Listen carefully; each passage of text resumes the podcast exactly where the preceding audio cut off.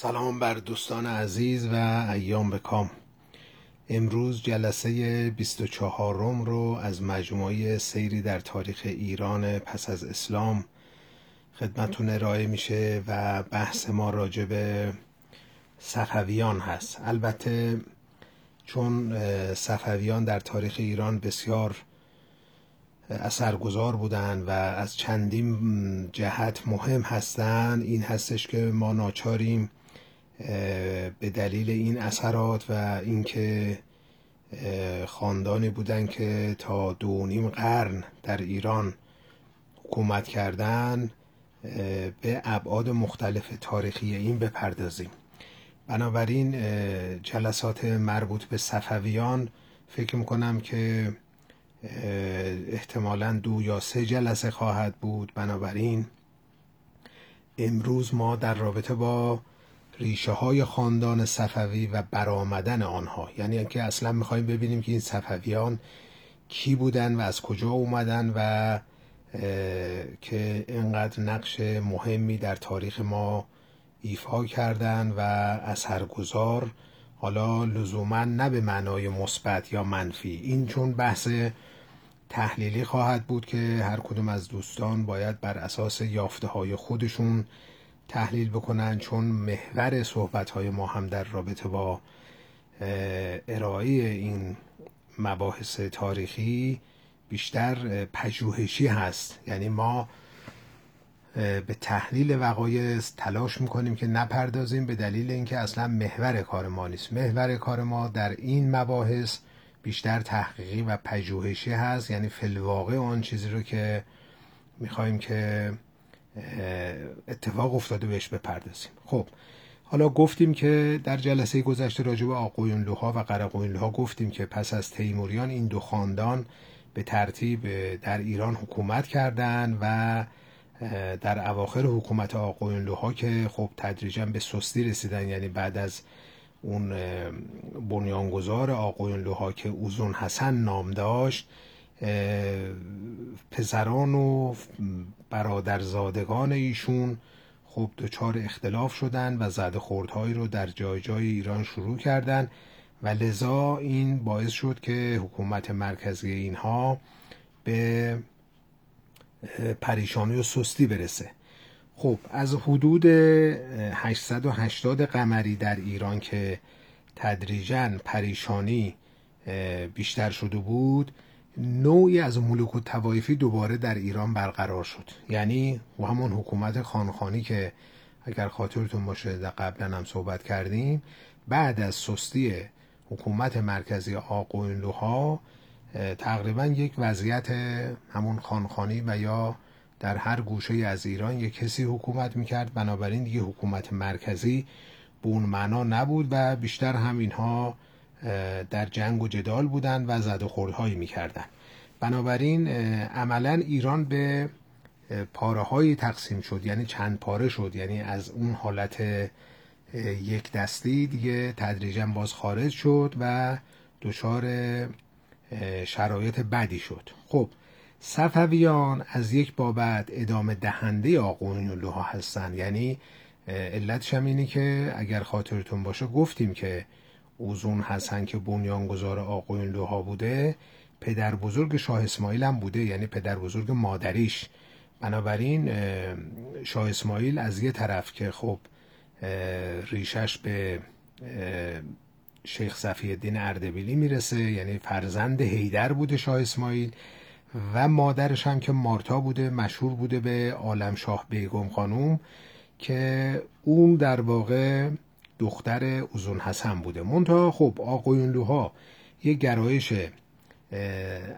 اهل سنت داشتن یعنی نسبت به مذهب در درون تفکرات اسلامی گرایششون به سنی بود و شاه اسماعیل و شاهان صفوی که بعدا مستقر شدن در ایران اینها شیعه امامی بودن. بنابراین اگر این تفاوت رو ما بخوایم ندید بگیریم تقریبا باید بگیم که صفویان نوعی از دل همین آقوینلوها اومدن. البته خوب گرایشات و ریشه های دیگری هم داشتن از سمت پدر و شیخ صفی الدین که حالا بهش می‌پردازیم. خب آخرین شاه آقایونلو سلطان مراد نام داشت که البته ارز کردم یعنی حکومت مرکزی که به اون معنا نداشت. در 908 قمری یه جنگی با شاه اسماعیل انجام میده که اینا البته قوم و خیشن دیگه. و در این جنگ خب آقایونلوها شکست می‌خورن و از این تاریخی که دیگه عملا صفویان در ایران برآمده تلقی میشن و حکومت رو به دست می‌گیرن. بنابراین شاه اسماعیل رو ما اینجوری باید تعریف بکنیم که ایشون بنیانگذار سلسله صفویانه و اولین شاه صفویان و آخرین شاه صفویان هم سلطان حسین بوده شاه سلطان حسین که حتما در تاریخ اسمش رو شنیدین. اینها نه به اصطلاح پادشاه بودن که یه چیزی نزدیک به دو نیم قرن بر سراسر ایران بزرگ تونستن حکومت بکنن. حالا شاخصترین شاهان صفوی که عرض کردیم نه نفر بودن دو تن رو ما می‌تونیم از بین اینها جدا بکنیم و افراد برجسته تلقی بکنیم به دلیل اثرگذاریشون. یکی خود شاه اسماعیل که بنیانگذار سلسله صفویان هست و دومیش هم شاه عباس بزرگ یا شاه عباس کبیره که که در زمان حکومت ایشون که خب طولانی هم بوده ایران تقریبا به اوج قدرت نظامی سیاسی اقتصادی خودش رسید و تقریبا اینها از بالا رودان یعنی شما تصور کنین رود جیهون و سیهون رو در نقشه اگر پیدا کنین و قسمت شمال شرقی ایران تا رود فرات این به اصطلاح پهنه بوده که شاهان صفوی و به خصوص شاه عباس کبیر حکومت می‌کرد و اینها دوباره ایران رو تونستن که یک پارچه کنن. حالا چند ویژگی مهم دارن این سلسله صفویان؟ ما قبل از اینکه بپردازیم ببینیم که این ویژگی هایی که برجسته و بارز هست در مورد صفویان چیا هست. یکی اینکه همینی که اشاره کردیم یعنی ایران پراکنده رو دوباره اینا وحدت بخشیدن و جان تازه‌ای در ایالت هایی که خانخانی بود ایجاد کردن و و بالاخره پس از قرنها ایران تونست که دوباره یک پارچه بشه و یک حکومت ایرانی. یعنی اگر ما حالا ایل و تبار اینها رو البته بررسی می‌کنیم میگیم خدمتون ولی بالاخره اینا ایرانی شده بودن ایرانی بودن و ارز کنم که به نوعی باید اینجوری تلقی بکنیم که از زمانی که مسلمانان اعراب به ایران تاختند و ساسانیان برافتاد هیچ حکومت ایرانی به معنای امپراتوری بزرگ در ایران شکل نگرفته بود. به این شکلی که صفویان تونستن ایران بزرگ رو داشته باشند و تشکیلات واحد پول واحد و سیستم اقتصادی نظامی اجتماعی واحدی رو بتونن احیا بکنن. بنابراین این از یه جهت خیلی مهم هست. دومیش اینه که پس از ساسانیان اولین امپراتوری بودن که اینها درست مثل ساسانیان دین و دولت رو به هم بافتن. یعنی چی؟ یعنی از یه طرف اینها حکومت مرکزی اقتدارگرا به وجود آوردن یعنی یک حکومت کاملا مقتدر درست کردن و دومی که در کنارش یک دینی رو یعنی مذهب شیعه رو در کنار قدرت دولتی حضور دادن و این دوتا رو به همدیگه پیوند دادن و این هم یکی از ویژگی هایی که اینها رو شبیه ساسانیان می‌کنه. یعنی اونها هم حکومت مرکزی داشتن مقتدر بودن و از طرفی هم دین و دولت رو با هم داشتن. اون موقع منتها دین زرتشتی بود زرتشتیگری بود.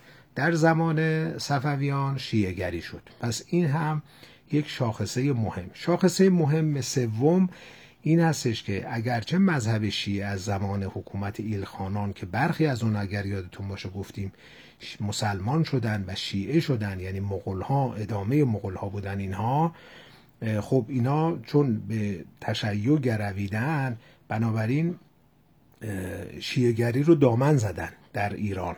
منتها نه به معنای باز اون مرکزیت و قدرتی که در زمان صفویان به ظهور رسید. بنابراین اینها یعنی صفویان و شاه اسماعیل برای اولین بار زمانی که تاجگذاری می‌کنه اعلام می‌کنه که مذهب رسمی ایران که تا اون موقع خب شاید مذهب رسمی و مرکزی سنیگری بود و ایشون اعلام می‌کنه که از این تاریخ به بعد دیگه این مذهب ما شیعه هست و روی اون هم بسیار هم هزینه تبلیغاتی می‌ذاره و هم هزینه نظامی. یعنی خیلی جاها به زور و بسیاری از افرادی که حالا مذهب سنی داشتن اینها رو به مذهب شیعه در می آورد و خیلی هم در این رابطه البته از دم تیغ گذرون. پس بنابراین یکی از ویژگی های نام چیه؟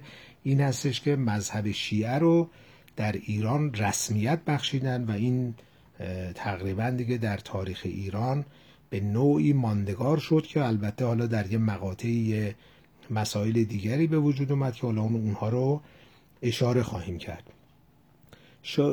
ویژگی چهارمی که اینها دارن ضدیت ایران شیعی با امپراتوری عثمانیه. یعنی شما تصور کنید که ایران که حکومت صفوی شیعه رو دایر کرده در اینجا مرکزیت داده همسایه های قدرتمندی هم داره. در غرب امپراتوری عثمانی که اینا سنی در شمال شرق حکومت شیبانیان هست که اونها هم البته ترکن ولی سنی هن. و در شرق ایران امپراتوری گورکان، گورکانیان هند هستند که اینا به اصطلاح در اونجا هم قدرتی دارن و شیعه صفوی در ایران تقریبا محصور شده بین این قدرت ها بنابراین اینها بدون توجه به قدرت های اطراف خودشون در شیعگری خودشون خیلی اصرار ورزیدن و این هم شد شاخصه به اصطلاح چهارمی که اینها داشتن. و اینا مهمه یعنی ما این شاخص ها رو دقت بکنیم و چون در مباحث تحلیلی حالا هر کدوم از دوستان می‌تونه موثر باشه. صفویان خب منصوب بودن به جد به نام جد بزرگشون به نام شیخ صفی الدین اردبیلی. شیخ صفی الدین اردبیلی در 650 قمری به دنیا اومده بوده و حدود 85 سال هم عمر کرد و در اردبیل زاده شده بوده و در اردبیل هم فوت شده. البته در این 650 که ما داریم میگیم و زمانی که ایشون فوت میشه 735 زبان آذربایجان حالا تبریز باشه یا اردبیل باشه یا اون حوالی اینجا اینجاها زبان ترکی وجود نداره. اگر هم هست چیزهای جست گریخته است. زبان اصلی آذربایجان که حالا عرض کردم اردبیل هم جزء این مجموعه هست اینها زبان آذریه که یک شاخه از زبان فارسیه. بنابراین اینا اصلا زبانشون ترکی نبود و حالا خدمتون توضیح خواهم داد. پس بنابراین اینها برآمده از یک کسی به نام شیخ صفی الدین اردبیلی که جد بزرگ این هاست یعنی شاه اسماعیل در واقع مثل اینکه نوه نسل ششم شیخ صفی الدین اردبیلیه. بنابراین شیخ صفی که اصلا اسمش اسحاقه منتها صفی لقب ایشون هست و علتش هم اینه که مدتی شیخ صفی الدین اردبیلی میره در گیلان و شاگردی شیخ زاهد گیلانی رو می‌کنه. شیخ زاهد گیلانی که الان قبرش هم در لاهیجان هست یعنی دوستانی اگر بتونم برم ببینن خیلی هم زیباست بنده رفتم دیدم از نزدیک. این شیخ زاهد گیلانی استاد شیخ صفی الدین اردبیلیه. بنابراین این لقب صفی رو شیخ زاهد گیلانی به این شیخ صفی الدین اردبیلی داده و این صفی از اونجا مونده و شدن صفویان. حالا صفی اصلا یعنی برگزیده. یعنی شیخ زاهد گیلانی بین شاگردانی که داشت این رو ایشون رو به عنوان برگزیده انتخاب کرد و لقب صفی بهش داد بهش داد. بنابراین البته داماد شیخ زاهد هم بوده ایشون. یعنی صفی الدین اردبیلی داماد شیخ زاهد گیلانی هم بوده و بعد از شیخ زاهد گیلانی هم به جای ایشون میشینه و کار ارشاد و هدایت همون پیروان و چون اینا یک گروه اهل تصوف بودن دیگه یعنی یک جریان و نهله فکری صوفیانه داشتن. بنابراین اینها ادامه مسیر شیخ زاهد گیلانی رو خاندان صفوی دنبال می‌کنه و ادامه میده. حالا شما تصور بفرمایید که صوفی های بازمانده از شیخ صفی به بعد اینا جانشیناش در دقیقا اتفاقی افتاده پدر بر پسر ادامه پیدا می‌کنه یعنی چی؟ یعنی شیخ صفی که فوت میشه پسرش صدرالدین جای ایشون میشینه و این نوعی از یک نوعی از به اصطلاح صوفیگری موروسی رو اینا باب کردن که خب معمولا در بین اهل تصوف یا بین عرفایی که ما در تاریخ ایران داریم این معمولا موروسی نیست. یعنی یک کسی ممکنه که مثلا آدم بزرگیه حالا فرض بفرمایید که مولوی رو در نظر بگیرین ایشون مثلا بعد از خودش شاگردش حسام الدین چلپی جانشین او شده نه اینکه پسرش.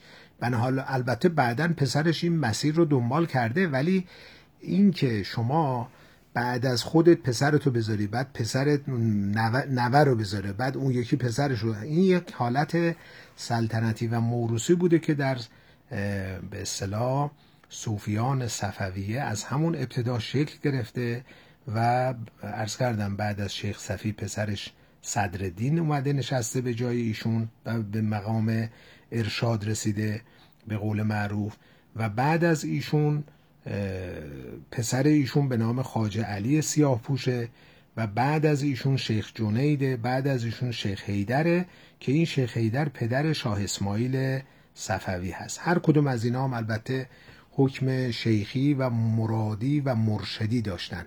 بنابراین شما تصور کنید که یک مجموعی از صوفیانی که دور هم جمع شدن یا با همدیگه در ارتباطن و این به اصطلاح ریشه های ارتباطی اینها رو تشکیل می‌داده که البته به همدیگه هم اخی می‌گفتن. اخی یعنی برادر من یعنی در عربی میشه برادر من. بنابراین اینها رابطهشون یک رابطه کاملا عاطفی و بسیار مستحکم بوده و تشکیلات حالا بیشتر محولی بوده ولی خب قدرت ارتباط اینها خیلی قوی بوده.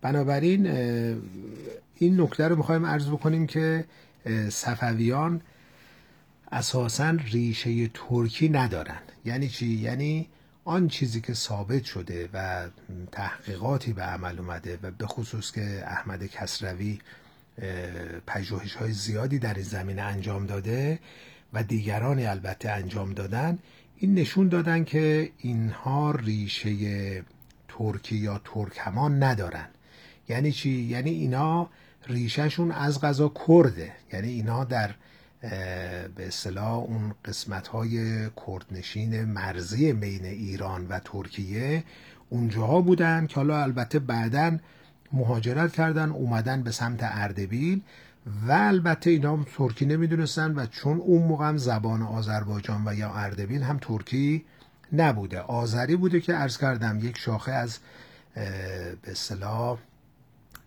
شاخه های زبان فارسی بوده. بنابراین شیخ صفی الدین اردبیلی اصلا ترکی بلد نبوده. البته اینا بعدا چون مهاجرت می‌کنن و یه مقداری از اینها در آناتولی زندگی می‌کردن و یا در ارزنجان که الان در ترکیه فعلیه خب اونجا هم امپراتوری عثمانی بوده و عثمانی ها اونجا شکل گرفته بودن و این اونها ترکمان بودن و ترک بودن.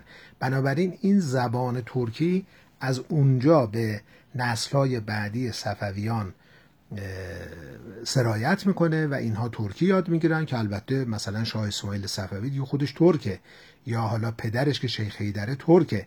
ولی خب اینا نسلهای بعدی دیگه. عرض کردیم از شیخ صفی تا شاه اسماعیل شش نسل به اصطلاح فاصله هستش. بنابراین اینم یه نکته دیگه. اینا البته ایرانی هستن چون جز کردها بودن. ولی ریشه ترکی ندارن. البته بعدا ترک زبان شدن. پس بنابراین این نکته باز حائز اهمیتی در تحلیل تفکرات صفویان و نحوه حکومت اونها در ایران. نکته مهم دیگه اونه که شیخ صفی و استاد شیخ زاهد اینا هر دو سنی مذهب شافعی هستند یعنی اینا حتی شیعه نیستن.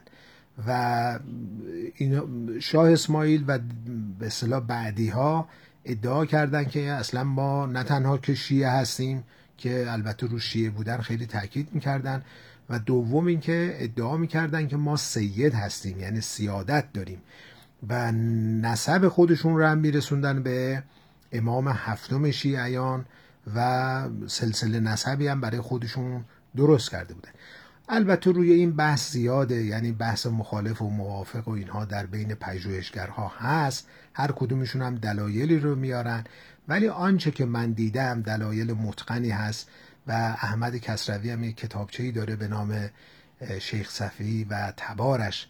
در اونجا هم دلایل به نظر من کافی و متقنی رو اوورده نشون داده که اینها اصلا سنی مذهب و شافعی بودن. و از البته نسل های آخر بعد از شیخ صفی تا نزدیک به شاه اسماعیل صفوی خب اینها در بین شیعیان رشد کردند که الان البته اشاره خواهم کرد.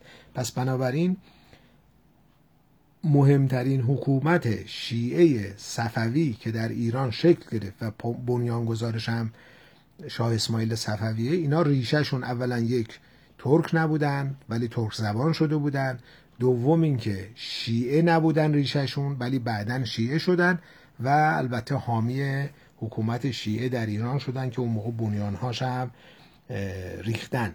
و البته اون اسمی که اووردم اگر خاطرتون باشه گفتم که شیخ صفی یک نوهی داشت به نام خاج علی سیاه پوش یعنی شیخ صفی پسرش صدر بعد پسر ایشون خاج علی سیاه پوشه که اصلا سیاه پوشی ایشون از این باب بوده که خودش رو ازادار امامان شیعه می‌دونسته و سیاه میپوشیده مشهورم شده بوده به خاج علی سیاه پوش بنابراین از اینجا به بعد که تدریجا تشیع در بین اینها رشد می‌کنه و خیلی در این زمینه هم فعالیت کردن و آموزش های کسانی که دوربر اینها بودن و شیعه بودن روی اینها اثر گذاشته که حالا باز یه توضیح کوچیکی من الان خدمتتون میدم. خب شیخ هیدر که پدر شاه اسماعیل خواهرزاده اوزون حسنه و دامادشه. بنابراین پدر شاه اسماعیل که شیخ هیدر باشه در حدود 860 قمری یه فراخانی داده و پیروان خودش رو جمع کرده در اردبیل. حالا پیروان اینا که گفتیم صوفیان بودن یعنی اهل تصوف شما تصور کنین که از گیلان و آذربایجان و ارزنجان یعنی یه بخشی در آناتولی ترکیه فعلی از اونجا اینا یه تعداد زیادی که هوادار داشتن اینا رو همه رو جمع کردن در اردبیل مثل کنگره مانندی برگزار کرده و اونجا این شیخ هیدر اینها رو تجهیز کرده مسلح کرده و حرکت دیگه فکری و ارشادی رو تبدیل کرده به یک حرکت نظامی سیاسی. یعنی این دو فکر کنین که دو جهت رو با هم دیگه تلفیق کرده و یه حرکت اینچنینی رو هم آغاز می‌کنه و بسیاری از طرفدارانی هم که مخصوصا از آناتولی اومده بودن اینها رو بهشون می‌گفتن قزلباش. چرا به دلیل اینکه اینها کلاها و یا امامه های بر سر داشتن که اولا قرمز رنگ بود دوم اینکه دوازده ترک داشت. یعنی دوازده مثل اینکه شیار این کلاه اینها داشته که این دوازده عدد مهم بوده به دلیل اینکه امامان شیعه دوازده نفرن. امامان که شیعه امامیه رو دارم عرض می‌کنم. بنابراین بازوی نظامی اینا در واقع قزلباش شدن و این قزلباش ها خیلی نقش مهمی بازی کردن در اینکه شاه اسماعیل رو کمک بکنن و حکومتی رو مستقر کنن که به نام صفویان شدن. حالا ببینین این کنگ اون جلسه ای که حالا این کنگره رو من البته اسمشو می‌ذارم و الا اون موقع که اصلا اینا اسمی از کنگره اینا نمی‌دونستن. ولی این حالا اسمشو بذاریم که مثلا جمع شدن دور هم اون توایف مختلف رو اینها جمع کردن. یعنی شیخ حیدر اینها رو جمع کرد که البته اینها بعدا بدنه قدرت شاه اسماعیل رو تشکیل دادن و اتحادیه توایف درست کردن. مثلا شما حتما این اسما رو شنیدین در تاریخ ایران چون اینا موثر و مهم بودن دیگه. اینها هر کدومشون در ساختار حکومتی صفویان نقش داشتن و اینا نه قبیله بودن یا حالا نه طایفه بگیم بهارلو شیخاون قاجارها حالا بعدا این قاجارها که خودشون حکومت تشکیل دادن اینا جزی از مجموعه کمک کنندگان به حکومت صفویان هستند بیاتها افشارها روملو. اصلا ببینین روملو که خودش یه قبیله است اینا روملو یعنی که اصلا در اون برن یعنی در منطقه روم زندگی می‌کردن. و اینها اومدن به کمک این حکومت صفوی. حالا شما تصور بفرمایید که این صوفی های صفوی که دیگه از اون فکر و ذکری که داشتن و بیشتر نظری بوده فکری بوده اندیشهی بوده یا حالا اخلاقی بوده این حالا بود چی پیدا کرده؟ بود عملی و نظامی هم پیدا کرده و این خیلی مهمه. چون ببینید در تاریخ ایران شما مثلا جریان های صوفیگری ما داریم دیگه. مثلا یکی داریم که از این صفویان هم شاید قدیمی ترن و اون نعمت اللهی ها هستن. نعمت اللهی ها که پیروان شاه نعمت الله ولی اگر شنیده باشین که ایشون خب صوفی بزرگ و شاعری بوده و البته حافظ هم تعریض به ایشون داره در دیوانش و ایشون خب یه جریانی رو را انداخت که تا همین الان ادامه داره. یعنی از زمان فرض بکنین که حافظ شیرازی که حدود قرن مثلا هفتم هشتم ایشون هست تا الان که ما در قرن 14 15 هجری الان هستیم این ادامه داره. یعنی جریان نعمت اللهی رو دارم عرض می‌کنم. خب این یه جریان بوده خیلی قوی بوده در ایران. و این جریان صفویان هم یعنی صوفی های صفوی هم این هم یه جریانی بوده دیگه. این هم اینها هم مهم بودن. و از غذا اینا با هم دیگه اختلافاتی هم داشتن. یعنی این دو جریان صوفی بعضی وقتا با هم نمی ساختن و کارشون به جنگ و جدال می رسیده یعنی غیر از جنگ و جدال های کلامی به جنگ و جدال های واقعی کارشون میکشیده. و اصلا در فرهنگ ما حتما شما شنیدین جنگ به اصطلاح هیدری و نعمتی. هیدری که میگن یعنی پدر شاه اسماعیل و اون جریان صوفی که به اصطلاح در زمان پدر شاه اسماعیل خیلی قوت گرفته بود و با این نعمتی ها اختلاف داشتن. بنابراین جنگ هیدری نعمتی اصلا در فرهنگ ما از اینجا ماندگار شده. بنابراین اینها توایف مختلف با همدیگه دست به یکی کردن و در حمایت از صفویان کوشیدن و یه قدرتی به هم رسوندن که خب بالاخره اینها ماندگار شد در تاریخ ما و خیلی مؤثر. خب شیخ هیدر در جنگ با آقویندوها در 867 قمری کشته میشه و به اصطلاح شیخ هیدر سه تا پسر داشته که این سه تا پسر یکی شاه اسماعیل دیگه. یعنی این سه تا پسری که داشته از آقوینلوها که پدر شکست می‌خوره اینها متواری میشن. و این شاه اسماعیل مخصوصا کودک بوده و این سه تا برادر کجا فرستاده میشن؟ از دسترس اینا دور می‌کنن میفرستنشون در گیلان. اونجا حکومتی بوده به نام کارکیاها که در گیلان حکومت می‌کردن و اینها رفتن در پناه اونها. چون اون اونها شیعه های امامی بودن. و اینها رو پناه دادن و با این صوفیان در تماس بودن و حاکم محلی اونجا هم یک استادی گذاشت برای آموزش شاه اسماعیل که دوران کودکی و نوجوانیش اونجا گذرون که این نفر یعنی استاد شاه اسماعیل که کسی به نام شمس الدین لاهیجی که مذهب شیعه دوازده امامی داره. یعنی می‌خوام بگم ببینید چه اثراتی روی اینها گذاشته شده. حالا هم به لحاظ زبان هم به لحاظ مذهب اینها به نوعی تربیت شدن و مخصوصا که شاه اسماعیل تحت تربیت شمس الدین لاهیجی قرار گرفت و البته بعدا که شاه میشه شاه اسماعیل این شمس الدین لاهیجی رو خیلی بهش جایگاه میده مقام میده و به وزارت خودش هم رسونده ایشون رو. حالا اسماعیل در گیلان بوده دیگه. گفتیم که اونجا آموزش های نظری و فکری رو می‌گرفته. در کنار این آموزش های نظامی رو این گرفته. یعنی شده یک جنگنده بسیار قبراق جوانه و پا به رکاب که خب حالا پدرش هم به دست آقوینله ها کشته شده و ایشون به دنبال انتقام خون پدر هم هست. بنابراین شاه اسماعیل در سال 906 که این دیگه حدودا مثلا 16 سالشه و چون برادراش کشته شدن ایشون شده مرشد کامل.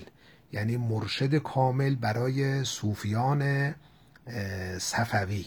و ایشون حرکت می‌کنه میاد به اردبیل و ارز کنم که اون شاهی که در شمال آذربایجان ما یعنی اون منطقه اسمش اران و آذربایجان نیست اون منطقه. حالا به غلط اسم اونجا رو گذاشتن آذربایجان مرکزش هم شده باکو.